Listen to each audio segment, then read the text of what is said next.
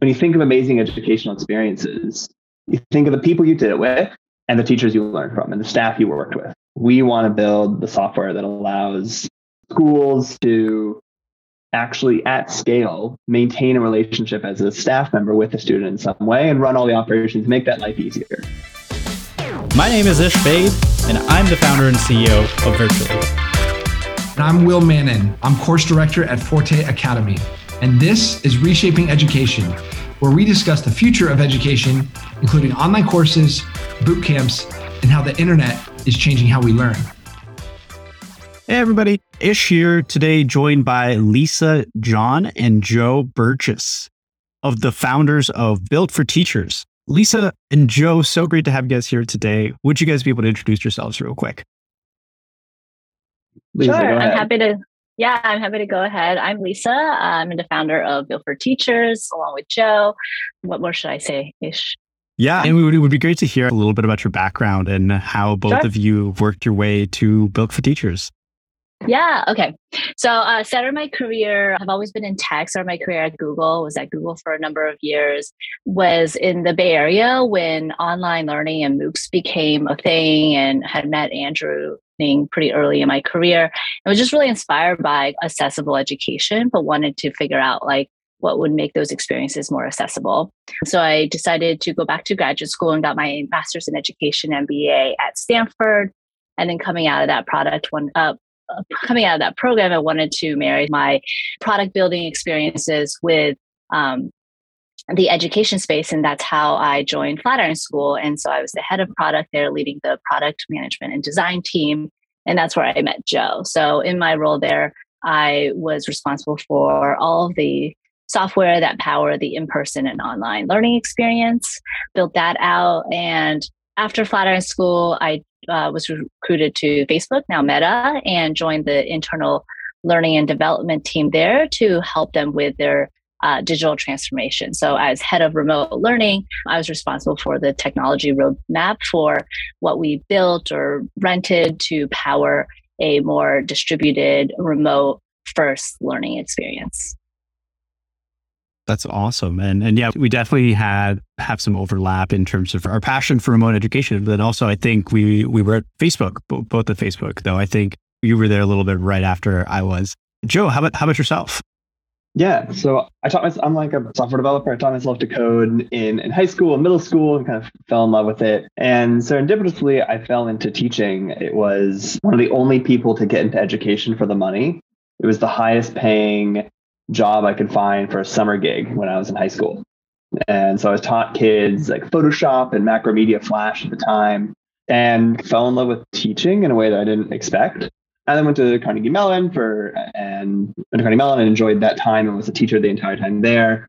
Left CMU, graduated from CMU, and worked at IBM for about 10 months when I was just kind of messing around with other ideas and other stuff and met my friend's friend who was the first one of the first students ever at Flatiron School, which is a boot camp that you know is based in New York City, one of the very first boot camps to hit the market. I then joined them as their first instructor, created an iOS program. So if anyone's technical, I wrote taught a class on Objective C, and then eventually transitioned it to Swift when that came out. Built that class up from nothing, getting students, teaching them, and then helping them find jobs. Did that for a few years, and then eventually took over the schools so all of our in-person and online offerings, and then eventually also took over, was in charge of the schools and our education product offering. So curriculum creation, teacher training, how we actually deliver the material, all that stuff. Got acquired by WeWork in 2017.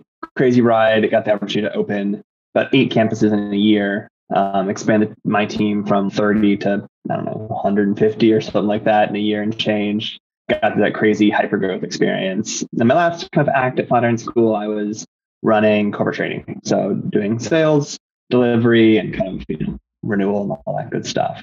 And that's all. Lisa and I worked together at Flatiron School about five years. She was the doing kind of the technical product stuff. I was doing education product. I was running the schools. And so we were working very closely for most of that time. Yeah, and and we were just talking about this uh, before we started the recording as well. Is, is we have a mutual friend and friend of the show, uh, Brian Tobel, who was also uh, at Flatiron and he's a previous guest. And yeah. I, I guess you guys worked at Flatiron together for a while.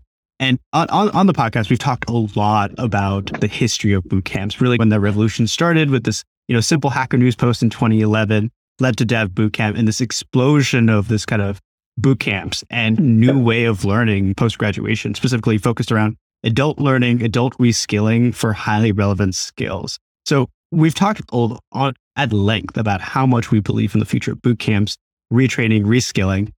Tell us more about your guys' experiences at Flatiron and what you guys learned and the key insights that led to the founding of Built for Teachers.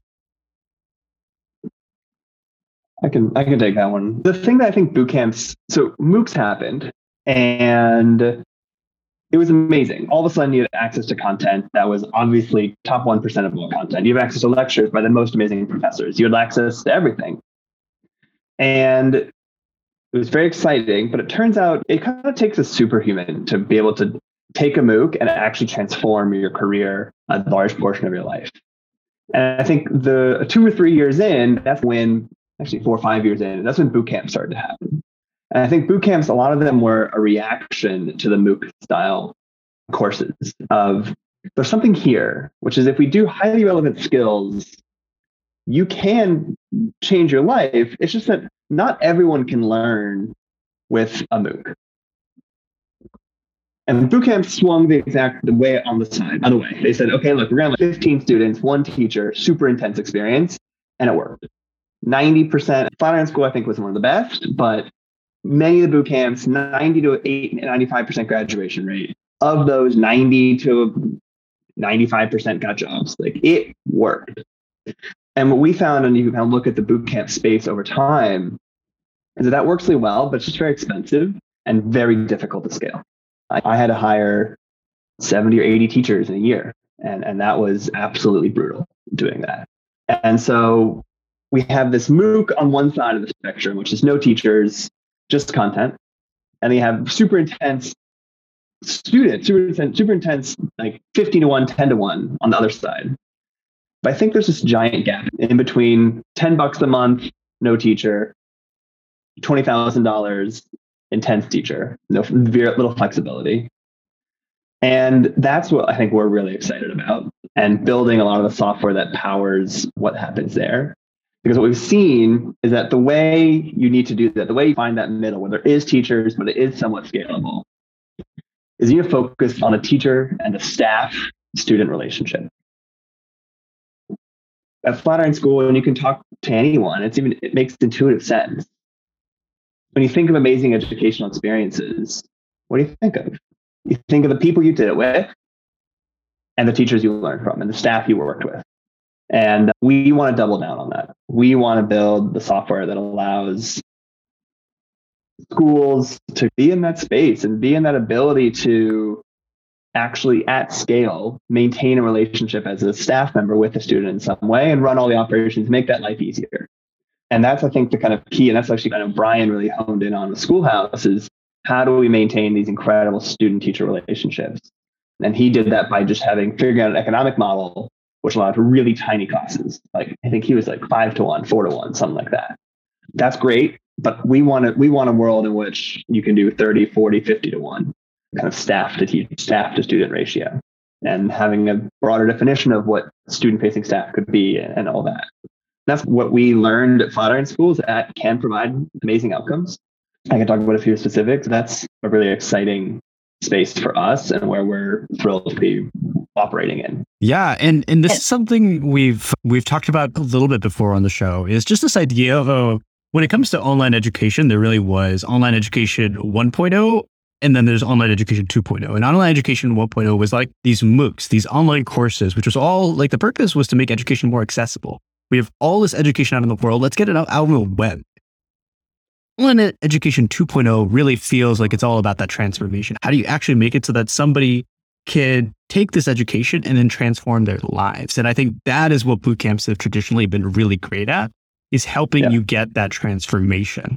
And when we talk about like the inflections in online education, I think MOOCs was obviously one of them, but I think really Zoom, COVID, 2017 to 2020 era, there's another inflection where you realize, hey, these the same bootcamp model that you have in person can actually work online. Any programs like uh, Lambda School really kick it off that revolution, but then nearly every other major boot camp follows. Lisa, I, I cut you off. You wanted to add something? No, that, I was just going to add to Joe's points. I think two other sort of observations or insights from our time at Flatiron School. One is, at least from a product standpoint. So when I was at Flatiron School, we attempted to build our own um, homegrown learning platform solution, and so it had all the bells and whistles of a learner-facing student experience, teacher dashboards, tons of I mean, everything you, you can list in terms of like how do you deliver online, LMS, communication, discussion, chat, we even attempted struggle detection. We built from a software development side, like a really monolithic application that worked to really manifest our Flatiron School way of teaching, our pedagogy. And I think for a long time, I was obviously as a head of product, like really big believer in that, like you, we had to build ourselves to really ensure that our learning experience, our delivery was exactly to a T how Flatiron School wanted to do it.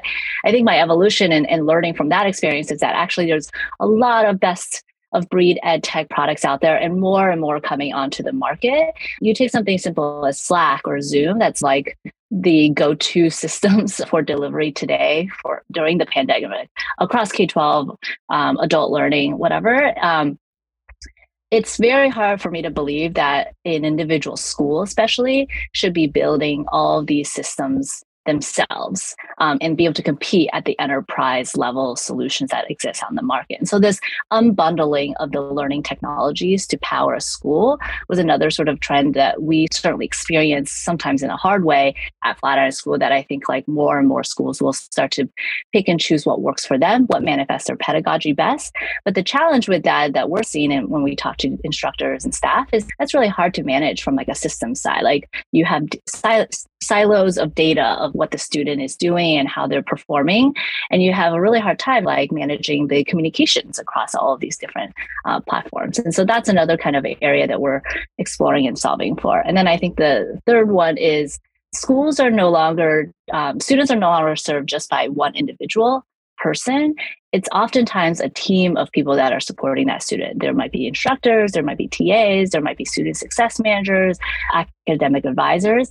And those team of people, very similar to in healthcare, need a continuity of care. And if you talk about, especially in adult learning, where there's more flexible, self paced curriculums and, and this, the experience could be stop and go and then return and lifelong learning, that kind of like customer kind of continuity of care I think is a model that we need to be thinking more about how do we best uh, serve that student when there are multiple people and multiple touch points that they experience in their one and then sometimes multiple like academic journeys.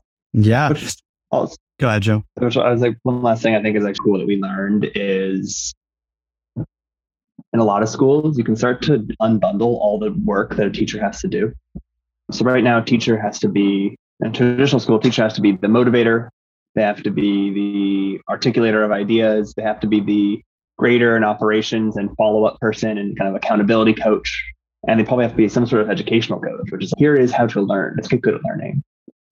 At Flatiron School, and honestly, at a lot of the you know places you've mentioned, actually, and, and universities all over the place, it's happening. They're starting to dis to unbundle the role of the teacher which is let's let a teacher just focus on articulating knowledge and helping students through difficult discipline specific problems. But there exist amazing accountability coaches that can be help you be accountable on whether it's accountable to your history class or accountable, I don't know, to your diet program, that you can start to specialize and deliver a better product with multiple people helping a student out.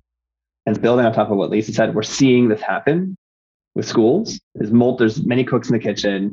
You know, as she said, the students are taught by teams, not teachers.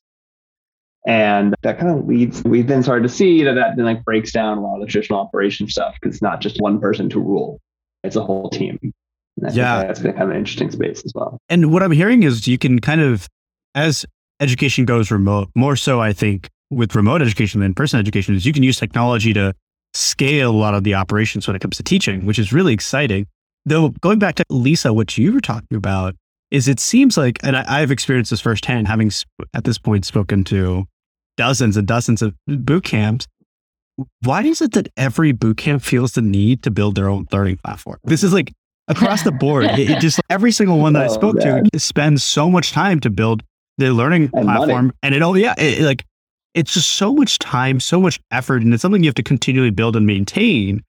And what's interesting is that obviously this is something that Flatiron do. So I want to get some insight into like why you guys decided to build out Learn, and then I now you guys are on the opposite side where you have to go to these schools and convince them to not build in house. I'm curious how you guys plan to do that. Yeah, I, I have that firsthand experience. I think the motivation behind many schools doing this is fold. I think on a business level, a lot of boot camps historically have been very venture backed. And I think there's a software growth story to be told when you can say you have proprietary software. So that's an honest truth of like just the incentive structure of venture backed businesses. I think on then a more educational level, I think there's just the worry that everything is not going to be exactly how we want it. And you see that in the classic kind of like product building challenge, which is I, in a lot of ways, pedagogy feels really custom to every individual teacher or every individual program designer, instructional designer. And so there's something really attractive of being able to have an in-house product engineering team to make that real that those are certainly the challenges up ahead for us as we start to say hey schools consider a separate type of solution. Where i see the opportunity is that there are already um, most schools i can't say all because i haven't talked to all of them but most are using third party. There's not a world in which like they're not considering a slack or a zoom. They're not building like at that level of trying to I think no, no one thinks that they can outcompete that.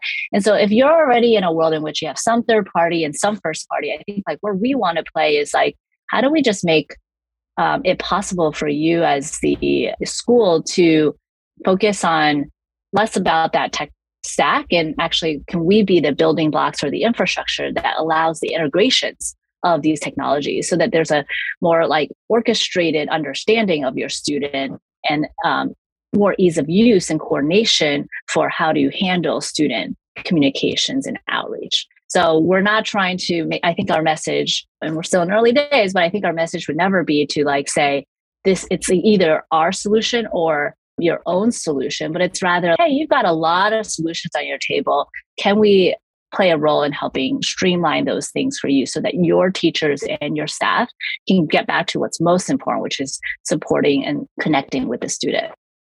It's so funny you say this because you're right. With the pedagogy point is every single boot camp really considers this the kind of secret sauce, right? It's, oh, we teach in this really unique way. And so we need an LMS that fits this criteria or else we're, we're never going to succeed. And so I think there's, I think it's a symptom of two things. This is what at least I've observed is one, it's that need for this really custom education, as well as a lot of these boot camps being software engineering focused. Because you're software engineering focused, you usually have access to software engineers, which leads you to wanting to build uh, these platforms as well. But I've seen firsthand how disastrous that's been for boot camps. Actually, Brian Tobel, one of the things that he advises boot camps against is building their own learning platform. And he went and contracted for a bunch of boot camps and basically got them to switch off to something like Canvas and Blackboard. So I, I guess I'm curious, like you guys did build, you know, at Flatiron your own kind of internal learning system. How did that play out? It worked. We were able to do a bunch of really cool things. We were able to, I think we spearheaded something that a lot of people do now of ask a question, which is this idea of if you are struggling with an online program, you could ask a question into a group of TAs, uh, like kind of junior instructors, anytime, like uh, 18 hours a day, five days a week or something like that. It was like we had huge coverage. And that was amazing. That meant that our retention rates were rock solid. They were amazing. Students loved it. That wouldn't be possible without the stuff that we built. We did, I think, way in the day we did in the days way before Replit and I think Glitch is a competitor in that space. We did automated grading where we were able to produce curriculum that had in a single lesson, I think in the software engineering course, we had 700 lessons. Those like 400 were assignments. If we had to grade each one, it would be impossible. But because of our auto grader and tests and all that, we were able to do much more micro assignments that are, I think, are much more effective for education. Yet, much more for education. Yet, we didn't have that giant grading load. which kind of comes from a million micro assignments. So it worked. Ultimately, I think it comes down for a lot of schools down to focus. Like, what do you? It's very hard to be a top notch. You're we're trying to be alternative education. You know, all these schools they're pushing against status quo every single day. The idea of you can't pay with a with a standard college loan, or no, there's no campus, or you're constantly pushing just on the school side against status quo. Now you also have to push against status quo on the LMS and engineering. It's just there's only so much time and money and effort and brain space you can set aside for that. And I think that's what ended a decision for uh, for Flatiron School, and I know a lot of other schools are following to start to figure out where are we innovating on the software and where we, with some hefty configuration, we can get good.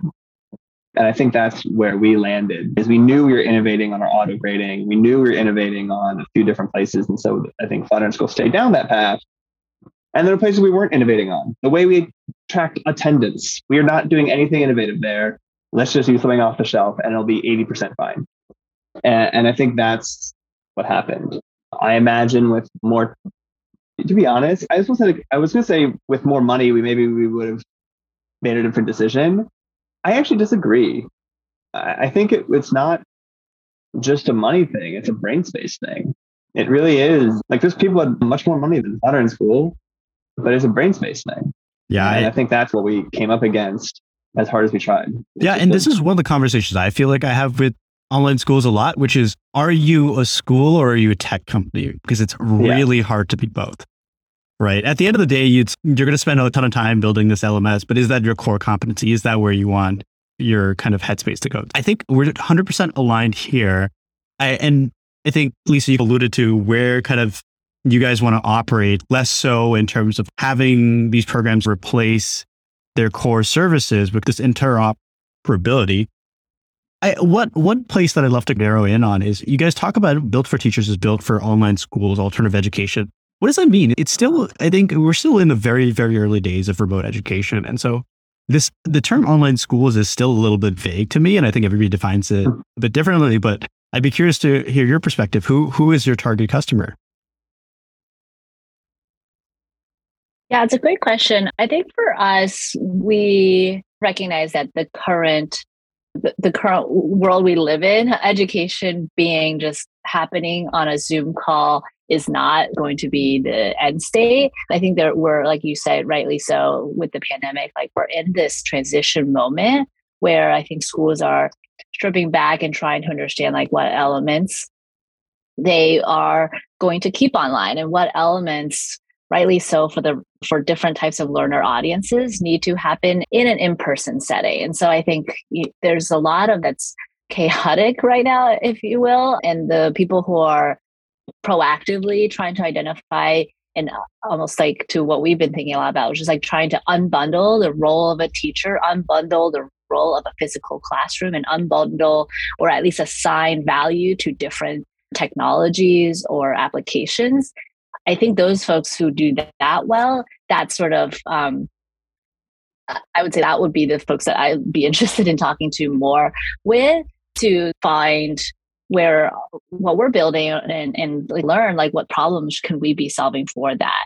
I uh, think where we want to play is in that when they are starting to think about a very complex tech stack thinking about how the instructors or operational teams that have to support that how do we make those processes that they take much more easy to use much more flexible and automated and interoperable as you say. That's i think like where i think there's a lot of value. That's where i think software plays places like mm-hmm. like shines. It's not in replacing anyone. It's not in trying to proclaim that we can do things smarter. I think over time these things might get there but for now it's just what are they doing repeatedly every day that are not that are these like soulless activities that shouldn't live on the plates of um, people that, that should really you know redirect that energy towards supporting the right student at the right time and building those connections back to your question online schools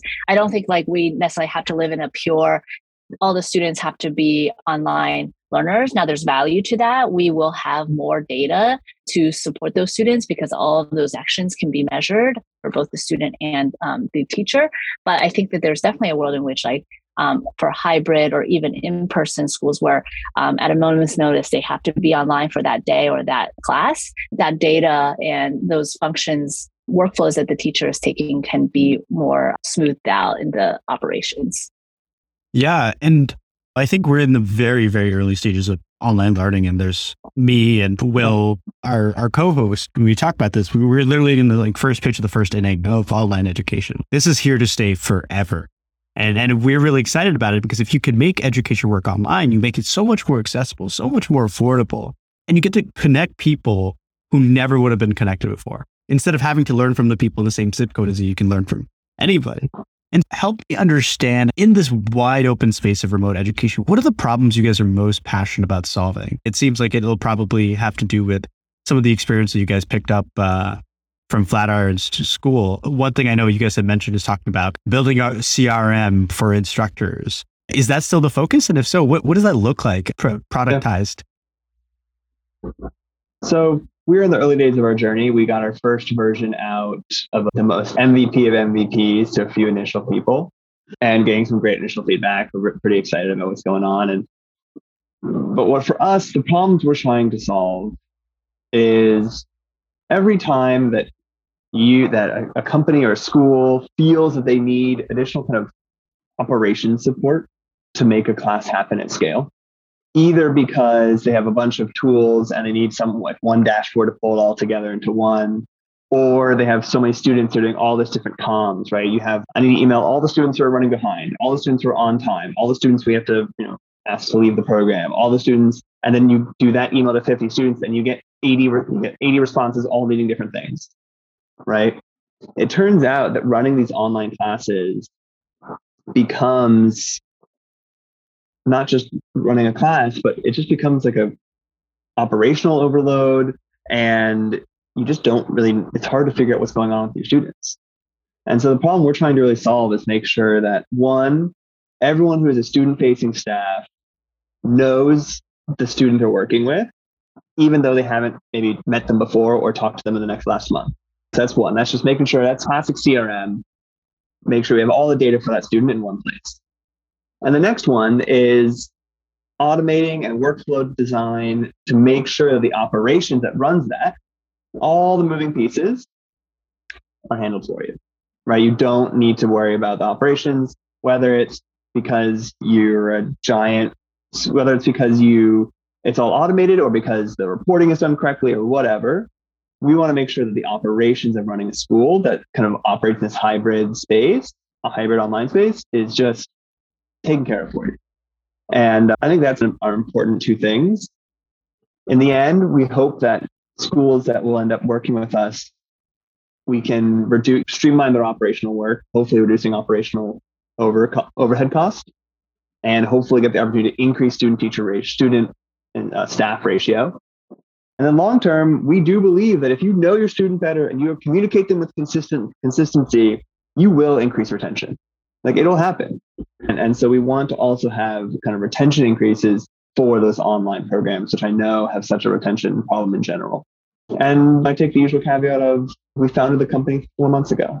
So we are, you know, you were talking, I'm hoping to play back this podcast in two years and, and realize either hopefully how spot on we were, but equally likely the various different meanders we took to find exactly where we wanted to be. Oh, yeah. I totally feel that. Virtually is about to turn three, and I bet three years ago I wouldn't have never anticipated who we are today. So exactly. it's, it's a fun ride.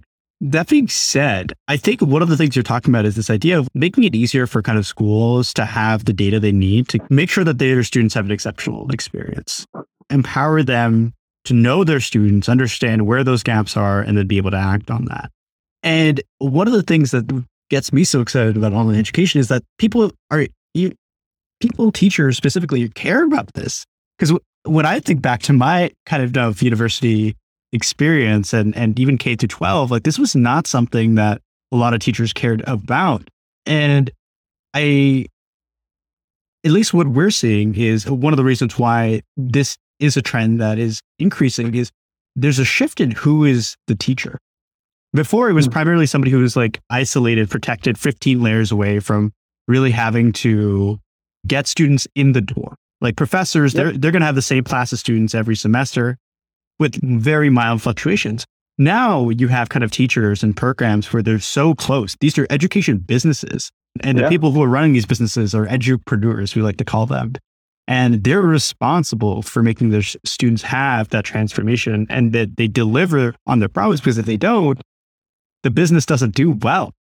So I'm curious, what do you guys make about this kind of era of edu, edupreneurs, edupreneurship, and the tools that they'll need to succeed? I think one thing I would push back or or just like a different lens I would also consider this is that I think it's not just a trend in the individuals and the profiles of those instructors today, but I think it's happening across education. This level of accountability and measurement of that. Now, I think I agree with you that it's maybe not at a like a traditional university setting, it may not fall in the hands of that individual professor.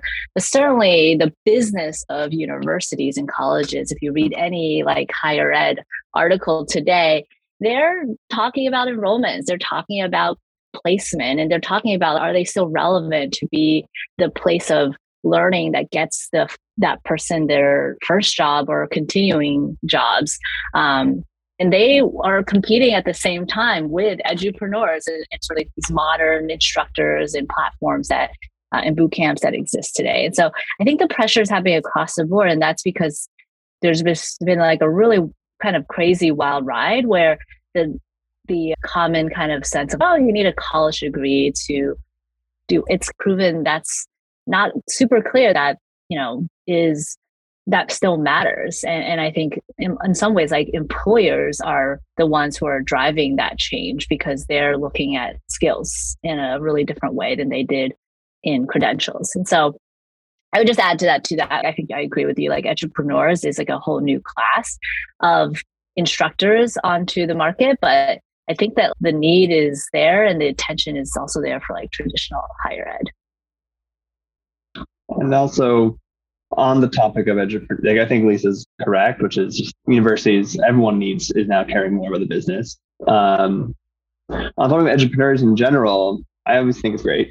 Um, I love the idea that more and more people are able to share their knowledge and this idea that in a world where things start to become less and less physical and your usually your career is based more on what rather than what you have educators need to continue to persist as an amazing way to share what they know and allows people to get better and better and has more of an impact right on their life. So i'm obviously excited about that. I'm excited for people to be able to be entrepreneurs on the side and not have to do what lisa and i did of quitting our jobs and like reorganizing our entire families and finances and all that stuff around this but instead starting with a side gig and, and slowly picking up steam. One thing i'm excited about is i think there's a lot of tools out there working on the lead gen part of it, which obviously is critical. And then I'm excited for the next wave, which I think Quad Try Virtually is doing, is okay, great, you're starting to get people in the door. Now what? And now what in a way that allows you to have you as a side gig person or a, a job focus on the stuff that matters and the stuff that you enjoy and not focus on stuff you don't enjoy. And virtually handles a lot of stuff for you guys, for people so they can get back to oh, what do I do on this presentation or this event? I know I am interested in a world in which, as a the entrepreneur, becomes a really amazing side gig that can actually be. I think there's no such thing as actual passive income, but actually can be a little bit more passive and less like just the operational workload of running a school and a business. I think it's super exciting. I love the, that idea. I'm really curious to see how we make sure entrepreneurs produce a lot of transformational outcomes. I think that's critical. And I'm really excited to see, hear people get new job. I haven't heard it yet, I don't think, but I know it's happening. Get people get new jobs, change careers or whatever from a class they took from an entrepreneur. Yeah, yeah, no, I, I know I it's happening. I haven't heard stories yet, but it must be happening. Oh, absolutely. One one of the I know I know we're running out of time, but one of the the trends that is just the most exciting about the space right now is that you don't have to be a professor or work for K to 12 to teach. Like teachers, Yeah. I think one of the big shifts is like all you need is like a domain expertise and a passion for teaching, and you can teach Yeah. online. Whether it's part time at a boot camp or even starting your own online education businesses, as we're seeing a lot of cohort based courses and these kind of non traditional programs. And and that's awesome because we need more education and we need more specialized education. That's where really where online Yeah, that's cool. education is better than in person education is that there's these very niche topics where it is it would be impossible for you to learn about in person because you just don't have access to the experts. But online on the internet, people can one find the right experts and those experts can build meaningful businesses. You actually but- you look at some of the top cohort based courses right now, the topics are literally like organizing your life around Notion, note taking, digital writing for Twitter. And people have built multi-million dollar businesses around these niche topics because again, you when you're Will loves to say those, which is on the internet, you can't think of percentages. You have to think about absolute numbers. Like 0.0001% is still, if you can capture that percentage of your niche on the internet, could result in, a seven-figure business. Yep. Yeah, exactly. And that what that means is effectively by going to school online, you're going to school at the largest university ever created. Right. Like one of the benefits of going to whatever Penn State, giant university, rather than a very small liberal arts school in Pennsylvania, is at Penn State you can take a class on anything because they just have so many students.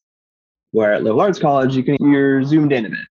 I think online education and entrepreneurs and co-price courses Zoom means you have world's largest university. It actually makes sense for someone to actually run a thing on how to do note taking in this niche note taking app, which is crazy. Yet you can make a living on that. How amazing is that? Yeah. And to geek, to geek out on it a bit more, it's, uh, sorry guys, this is what I think about all day, every day, but it's just also, I think, really cool in that it's just the diverse thinking you get access to from day one.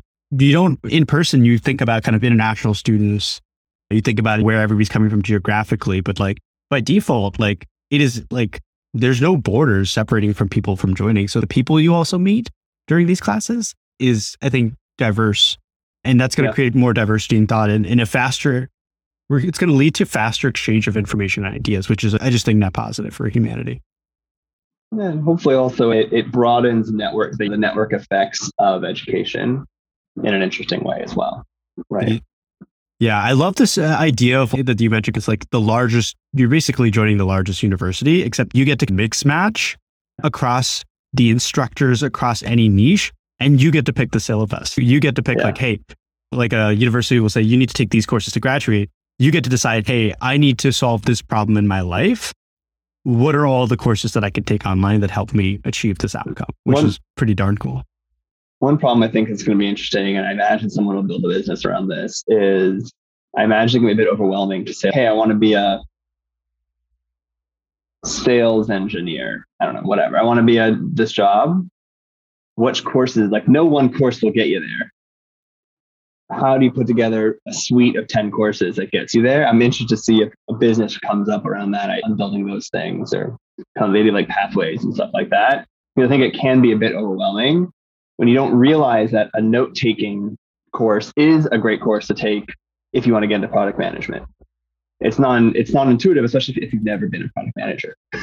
Yeah. Um, I think that's always an interesting space. Yeah, and and I I could geek out this on this topic for hours, but I know we're running out of time. So with that, Lisa, Joe, so great having you guys on the podcast today. Do you guys have any last minute plugs in terms of how our audience can learn more about Built for Teachers and keep up with you guys on social media?